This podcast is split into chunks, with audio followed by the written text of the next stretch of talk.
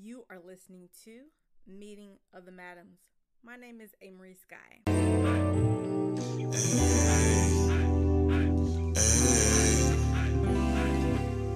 a lot your mind and we can talk about it. Got a lot going on and we can talk about it. If you're looking for grooves, we wanna talk about it. If you're looking for food, we wanna talk about it. Got good news, I wanna talk about it.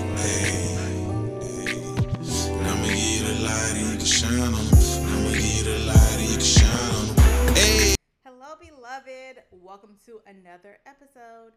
Today we'll be speaking with Dr. Regina N. Bradley about her new book, Chronicling Stankonia The Rise of the Hip Hop South, that came out earlier this year. Dr. Bradley is an alumna of the Nasir Jones Hip Hop Fellow at Harvard University.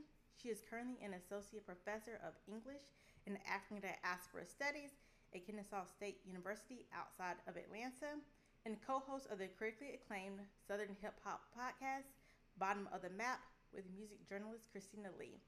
Dr. Bradley is an expert in contemporary black culture in the American South.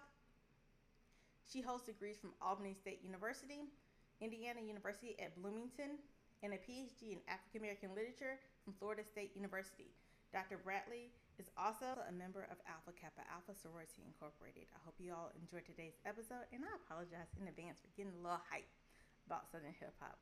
Going to college in Atlanta, Georgia, and in the AUC Center, I had a little bit more exposure to Southern hip hop and artists before they launched. So definitely hype. I hope you all though do enjoy and take something away. Um, let's welcome Dr. Bradley. Let's go. because we're exposed to up and coming mm-hmm. artists. She used a prime example that um, sophomore year, Travis Porter came um, to our little sophomore pageant because that's all mm-hmm. we could afford. And he was still up there, up and coming. Remember how they booed him off the stage? She said, next thing you know, like two months later, they have a chart topper. She's like, but we were like, I think we were exposed um, differently to hip hop. I, I, can believe it. Um, is Stankonia the heart of where your passions and profession collide? You mean like the book or the or the album? yeah, the book. I'm sorry. I was about to say because I mean, you know, Stankonia was an important soundtrack for high school, but I don't necessarily know if it's the center. Um, yeah, I feel like uh, it was an opportunity for me to share um, both personal experience and, and academic experience about why Southern rap is important to how we think about the contemporary Black South because we don't really have the language to articulate what a contemporary Black South looks like. So that's what I wanted to do in the book. And also prove to folks, you know what I'm saying, that the South isn't just this you know traumatic horrifying space for black folks. You know what i'm saying? Um i wanted to show the fun in it uh and hopefully um you know the stories that i share especially in the introduction kind of kind of disband that idea that if you're southern and black then you're just oh woe is me. You know what i'm saying? Yeah it's, not. It's, that's not how we roll down here. I mean there might be a few of us but for the most part we we don't do the woe is me thing Definitely, we do not.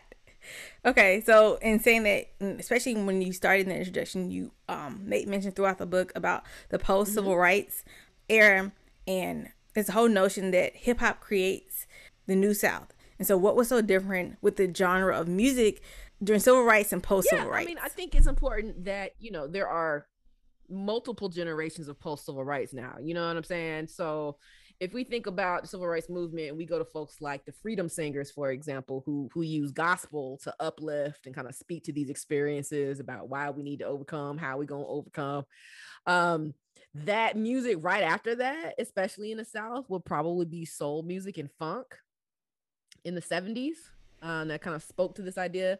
And, you know, academically, post civil rights just means like, you know, after the civil rights movement, the formally organized civil rights movement of the 1950s and 1960s. I just want to put that out there. Um, no, I took that. Yeah, you know what I'm saying? So it's like there's multiple generations. So, like, technically, you know, I'm a member of the post civil rights generation, but I'm a member of the post civil rights hip hop South generation. You know what I'm saying? Like, I came up hip hop was the backdrop. Hip hop was telling me what was going on uh, in Atlanta. For you know, what I'm saying growing up in Southwest Georgia, it's a little different. You know what I'm saying? Um, so whatever was popping in Atlanta was definitely popping in Albany. You know what I'm saying? So it was like if it was on the radio up there, it was definitely down here. But being able to hear people on the radio who sounded well. It took me a while to sound like this. um, coming from the DMV, you know, my accent was a little different. I still talk hella fast, but the accent is different. Um, or the you know the dialect is different. Um, but you know, being able to hear people on the radio that sounded like classmates and friends, you know what I'm saying, was was a portal for me to kind of think about what this contemporary Black stuff looks like in conversation with somebody like my grandparents who came up in the Jim Crow South. You know what I mean? So it was important to have these like these touchstones. Um, and what's interesting is that, you know, I tell the story pretty much anytime I interview about this book, but my father, um, he was a huge funk fan.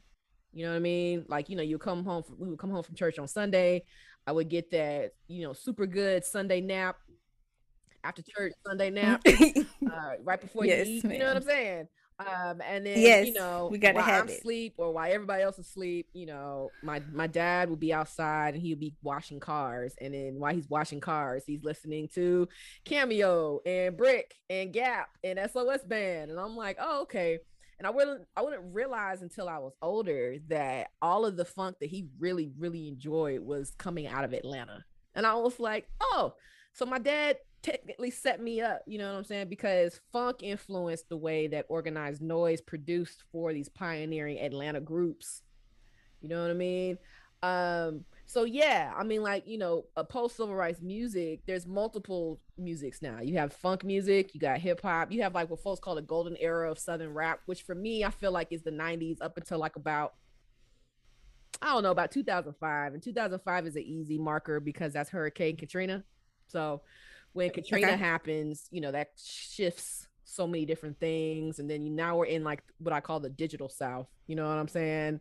Um, we we stream everything. You know what I mean? So regionalism and music aren't necessarily uh, inextricably linked in ways that they were in previous generations of the music. Did I answer your question? Hope I answered your question. No, no. oh, no, you did. And I'm just saying that I realized that with even how you said hip hop was the backdrop to yours, mm-hmm. I posed some of my friends just to ask them um, about who was their favorite rapper or their favorite Southern hip hop moment. All but two who said Drake and Tupac. Oh, Everybody, oh I know. Everyone else said from PD Pablo to yeah, Crunk, yeah, to stuff that like lit us up between high school and college. That was a moment we're lit. And even my friend, he said Young Jeezy and President Obama's election night. It's like, oh God, the, no, I can't. I can't listen to my president is black. It is one. I mean, it's not. I know, song, but it's like I. It's. I know. I know. I know. But that night in November 2008, the yes. AUC turned up and Jeezy showed up. Okay then. Okay, okay. I'm sorry. That that was the highlight for us and seeing security like, who are you? We were like, that's the high. That's what we playing all night. That I know. But uh, I mean, um, it's not it's not even like I think Recession is is a damn good album. Like I love I love Recession, but man, it was like Obama wins. I'll never forget it. It was November 4th, 2008. It was my husband's birthday. My, and we were just kind of, we were sitting there and we were looking at each other like, yo, a black man just won president. Like we were sitting there and then like we listened outside and all of a sudden that's all you heard. And then the next yes. it was like, you know, we're going to play it again. My president is black. And then like a couple hours later, we were like, no, for real yeah, I know y'all ain't tired of the, my president is black. How about the remix featuring Nas? I was just like, I was like, so I know. Ever hear my president is black again, it'll be too soon. But I mean, I get it. Like, I get it. You know what I'm saying? I get I, it. We had it was it's moments, but like yeah. I'm like you. Sometimes I think you heard so many songs and repeat back then. You were like, I'm good. You ain't gotta play no throwback I today. You ain't gotta play that no more. Like I, I just I'm straight. I'm straight. You know what I'm saying? So yeah, yeah. Okay. I feel that though. So moving like to Outkast. Okay. Um 1995 Source Awards. Boom. Boom. Outkast sitting with Shanti Das. I have mm-hmm. a question mm-hmm. though. You didn't make as much reference like women and the rise of hip hop South. So what did I mean you did not let me say you did, but not to like let me let me back up. I'm just messing with you. It's all good. He did. But good. what's the difference Shanti Das and other record executives making in the rise of the hip hop South? Oh, no doubt. No, I mean, I mean, um, actually, gender is something I'm actually talking about for the second book project. So thank you for for calling me out on my stuff. You know what I'm saying? I appreciate that. No, for real, I, for, appreciate it.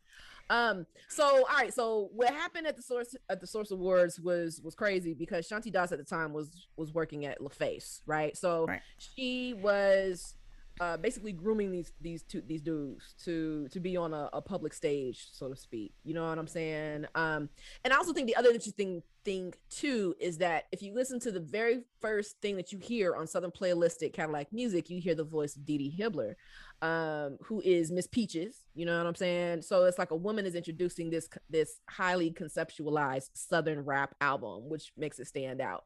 Um so in terms of production i think that there's there's a lot there but i'm i'm also interested in the role that women played behind the scenes because one it bunks the myth that women weren't part of hip-hop and all, all we are just video vixens and you just see us visually and stuff like that. I mean like women are behind the scenes doing that work doing the labor you know what i mean? Right. um, and some folks would say the invisible labor you know what i mean? Like all the glory and the glamour are for the artists but it's actually like the artist team behind them that allows them to be great you know what i mean so I think it, you know it wasn't it wasn't an accident that Shanti Das was the one that was there with Outkast the night that they got booed off stage. You know what Mhm. I'm saying? It's also not an accident that um Dee Hibbler was the first voice that you hear on Southern Playalistic. It's not a it's I mean like I think that it's important that it's not just women happen to be coming by. You know what I mean? Like there's still this idea that oh women just are happenstance in hip hop.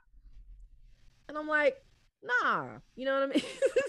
Not at Uh, all. That's, that's not how it works. It's not happenstance. It's just that you, you know, sometimes women work intentionally behind the scenes. You know what I'm saying? Because oftentimes when you're not in the public eye, that's when you get shit done. You know what I'm saying? So yeah, I just feel like that's that's part of it. But I think the other part of it too, and this is something that I'm I guess starting to marinate on for the second book is, you know, what are the ways that Southern hip hop frees Southern Black women and girls to actually speak their own truths? You know what I'm saying? Like, so, so some, something like for me, I was a well, I call myself a recovering debutante, a recovering preacher's kid. You know what I'm saying? Okay. Um, um, but you know, when I didn't have space to talk about my frustrations and talk about the challenges of being a black girl in the South, you know what I mean? Um, a Christian black girl in the South, right? Kind of going up against this thing about what it means to be ladylike and unladylike. Uh, hip hop was my escape. It was my out. You know what I mean? I didn't have to worry about being ladylike when Trina telling me this is what I need to do to be the baddest bitch. You know what I mean? Or Joy's telling me about what to lick and who's supposed to lick what. I'm like, oh, oh my. Um, so yeah, I just feel like that's that's definitely a part of the narrative that needs to be further explored. Um, but we've always been there. Like black women have always been there. Period. Right. That even taking me to another question that I didn't even think of till just now.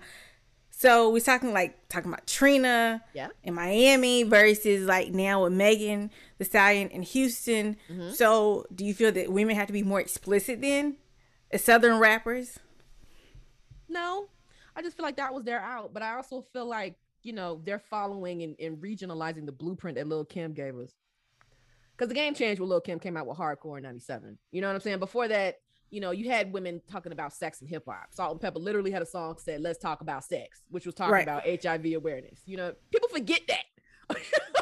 And why No, was- I, and why Yeah. it was such a controversial thing like you like you're openly talking about the hiv aids epidemic in the early 90s you know telling folks to get tested and do these things tlc i mean left eye on the cover the condom patch. was in condom patch you know what i'm saying so it's like Yeah. i don't understand why folks lose lose their mind when they hear you know women rappers talking about sex anyway it changed with lil kim Okay. so with hardcore, it offers a different type of blueprint. It offers an explicit sex blueprint. Kim tell you what she want, when she want it, what she gonna put in her mouth, what you gonna put in your mouth, what you gonna do. you know what I'm saying? And it's sold, right? Like the other thing is, is like folks want to think about hip hop culture as being corrupted. I'm like, it's not necessarily corrupted. It's also an, industry. So the industry saw that this worked for Lil Kim. That became the universal blueprint, so to speak, for women to break through in mainstream what you hear on the radio or see on 106 and Park type rap, right? Because for for every Lil Kim and Foxy Brown, you have somebody like a Jean Grae, you know what I'm saying? Uh, or or a Bahamadia or Queen Latifah who was still giving us a little bit of rap, you know what I mean? before she completely crossed over. Um, so all that to say, I think because that blueprint was set up, that was what was thought to be successful. Even when you think about somebody like a Nicki Minaj, right? Before Nicki Minaj became the Harajuku Barbie that you know folks love and adore, she was a street battle rapper.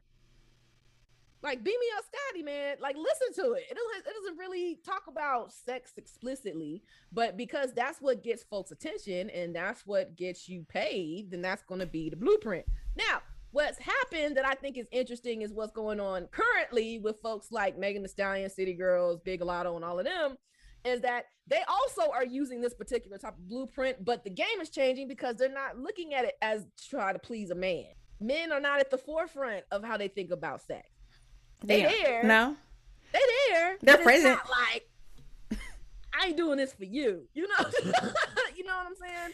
Um, and that makes folks uncomfortable, yo. Like when WAP comes out with Megan Thee Stallion and Cardi B, you know what I'm saying? Folks lost their mind. They were like, "This is not for. This is just such a sexually explicit song." I'm not gonna lie. The first time I listened to it and saw the video, oh, The I was I listened to it. I was like, I was like, oh, oh my god, oh my god! Like Cardi and Megan have gone to another level at this point. I said, I was like, this is 95, like, and you can say whatever you want to say. no, I was I was like leashes and whips, and I was just like, oh my, oh my. So I mean, like that's what I said. I'm like in recovery. It it shook me a little bit, but then I sat there and I was like, you know what? Me go back and take some notes. Okay, you know, leashes, whip. Oh, okay, maybe, maybe, right? But I think it's like again, it's this establishment of a sexual autonomy in an industry that is still focused on men. Mm-hmm. And men are not at the forefront of anything that Meg say they just you know a means to an end they don't she don't do what she does but she says this multiple times you know what i mean like one of my favorite lines from her from her album is like you know what i'm saying? They say i'm full of myself and i ain't even got to dessert. You know what i mean? So yeah i just feel like there's there's that. But i think the other flip side of that is it is complicit of us as consumers of hip-hop to assume and demand that artists solely be responsible for how their art is interpreted. If I have a I have a 19 year old, I have a 19 year old daughter going on 20, right? If she was still 10 and 11, I'm not listening to WAP in front of her. She might listen to because her little friends, you know what I'm saying? But we're gonna have a conversation about it. It's not just gonna be like, oh well, this is just bad. Let me just put it out there. That's such a flat response. Okay, well, what is sex positivity? Can we talk about that? Can we talk about why it's important that women see themselves as sexually autonomous, particularly black women see themselves as sexually autonomous because for so long sex was something that was done to us. We're not part of the conversation. If we think about enslavement, yes. you know what I mean? There is no language to articulate sexual assault for enslaved black women. We're still fighting for that, for that. This idea of you know, black women can be sexually victimized, sexually assaulted. Yes. So the flip very side much of that, so. yeah. So I feel like the flip side of that is, yes, it's it could be raunchy, yes, it's explicit, but I mean, they're not the first, and they damn sure ain't gonna be the last. It's not just happening in hip hop; it happens in blues, it happens in R and B. You know what I mean? Folks like Bessie Smith, Ma Rainey crawled so that Meg could fly. I, just, I, mean, I agree. talking about it. No. So I know we know that white masculinity in the music industry, they are who what has driven it for years. But you kind of point to that in the book. But also the question I have a question about do you feel that Clive Davis funding LaFace of course, we know founded by L.A. Reid and Babyface. Did that start a different notion for music in the South as well? Well, for like hip hop and R and B in the South. Uh, yeah, I feel like it was much more of update to R and B, contemporary R and B in the South. Was before that, I think about Stax Records in Memphis, right? Um, so you know Black Moses and all of them. Um, so I think it's it's an opportunity to update what what contemporary music in the South is doing because you know technically before Outkast they weren't checking for hip hop groups coming out of Atlanta. And the only reason that they were checking for groups coming out of Atlanta who did rap was because Organized Noise was working on R and B records, and they were like, "Yo, we have this group that we want to we want you to listen to." So they got their chance on the LaFace Christmas compilation album. So when you listen to something like Players Ball, you hear the sleigh bells in the background, but it's not a Christmas was song. You know, you know what I'm saying?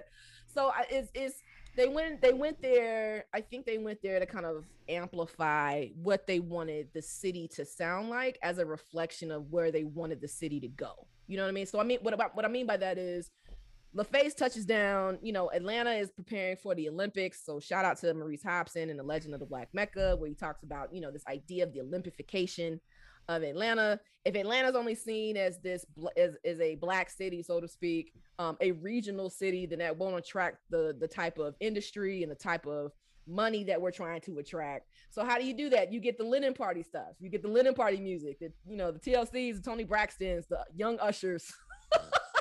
yeah. Right. Um that what what folks felt this is what upperly upperly mobile black music sounds like and then you get somebody like OutKast who's like yeah that's all well and good but that's not how it really is in the a. That's not the only way that it is in the a. And i even think so it's more so Goodie Mob than OutKast. You know what i'm saying? Um Goodie Mob was much more vocal and crit and and uh criticizing of how Atlanta was doing its thing, of how Atlanta officials were were propagandizing the city um and also just really committed to the city of atlanta in general. Like i feel like Goodie Mob is more atlanta centric than OutKast, which i talk about in the book a little bit. Um but yeah i just feel like it was a, it was a, ref, a sonic reflection. It was just, it was industry building but there was industry geared towards a particular demographic.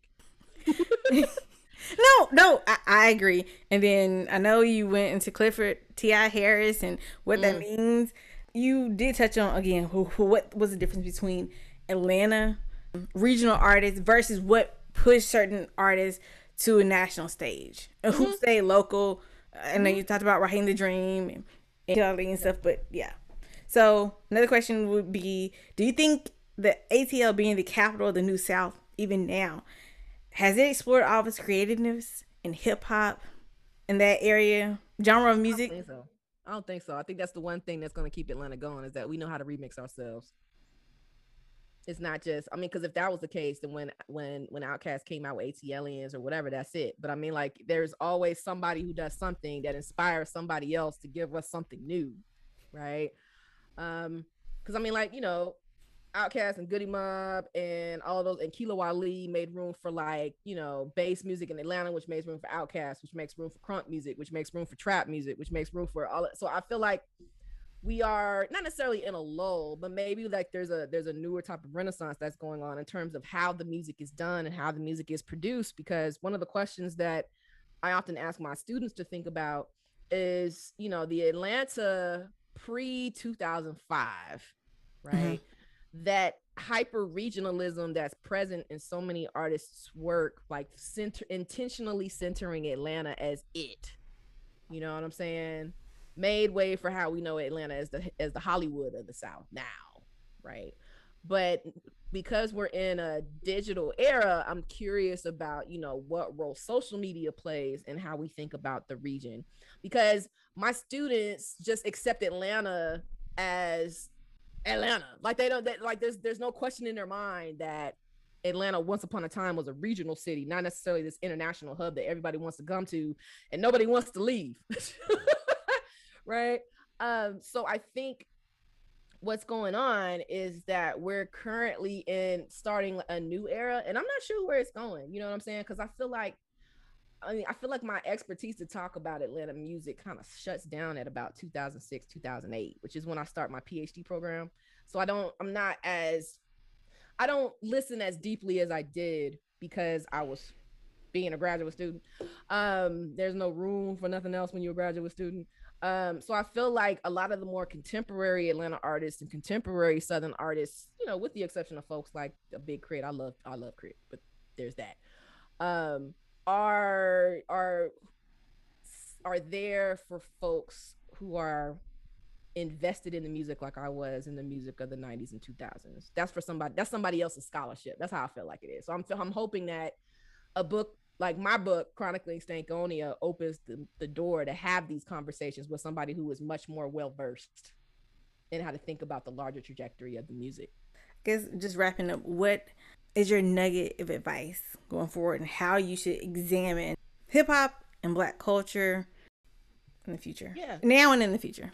One is is you know and i feel like i say this 50 11 times but it's like in the same way that black folks and blackness and the black experience isn't monolithic, meaning that we're not cookie cutter, the people who are talking about the impact of the music can't be cookie cutter. The way that I talk about Georgia rap is one way, but I feel like somebody who's actually from Texas or from Tennessee or from Louisiana has more insight and speaks more clearly to the the impact of the music where they're from.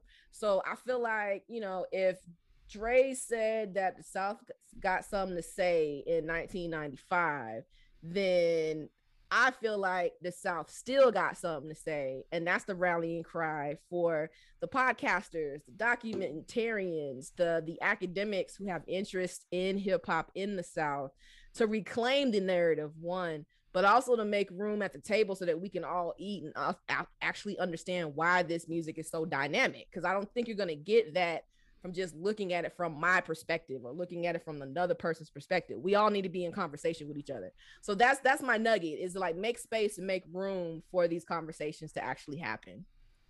Yeah. And oh, well, I guess another question. What's your nugget for being a black woman in higher education, but also in a different space? Because you've been Nas hip hop fellow at Harvard. I mean, you you're a different tier. So what's what's, What's your negative for, for, for that? You have to be willing to support your own vision, even in the face of adversity. There are going to be so many folks who tell you, nah, that's not how you're supposed to do it. They're not going to see your vision. They're not going to understand your vision. You know what I'm saying? It don't matter. Um, it's on you like it's on you to to hold tight to what it is that you're trying to do you know what i mean? I mean like find support granted but don't sacrifice your vision in order to try to fit in with what you think other people are doing to be successful because their idea of success probably doesn't mirror your experiences or mirror what you need to do to be successful you know what i'm saying? So just hold tight to your vision like put the blinders on you know what i mean? That's such an important thing um, and putting the blinders on doesn't mean that you are not going to be rejected, that you're not going to be uh, unappreciated. That's going to happen. But if you know that what you're doing is what you're supposed to be doing and you're doing it the way that makes you joyful and makes you feel like you're representing where you're from, then you're on the right path. Okay. Thanks so much. Yeah. And that is today's episode, a little bit more turned up than usual. But I hope you enjoyed our conversation about the hip hop South and Atlanta and the changing music scene. You can check out again Dr. Bradley's book is Chronicling Stankonia, The Rise of the Hip Hop South, and on social media uh, at the Red Clay Scholar. Thanks for tuning in. One love and Sky.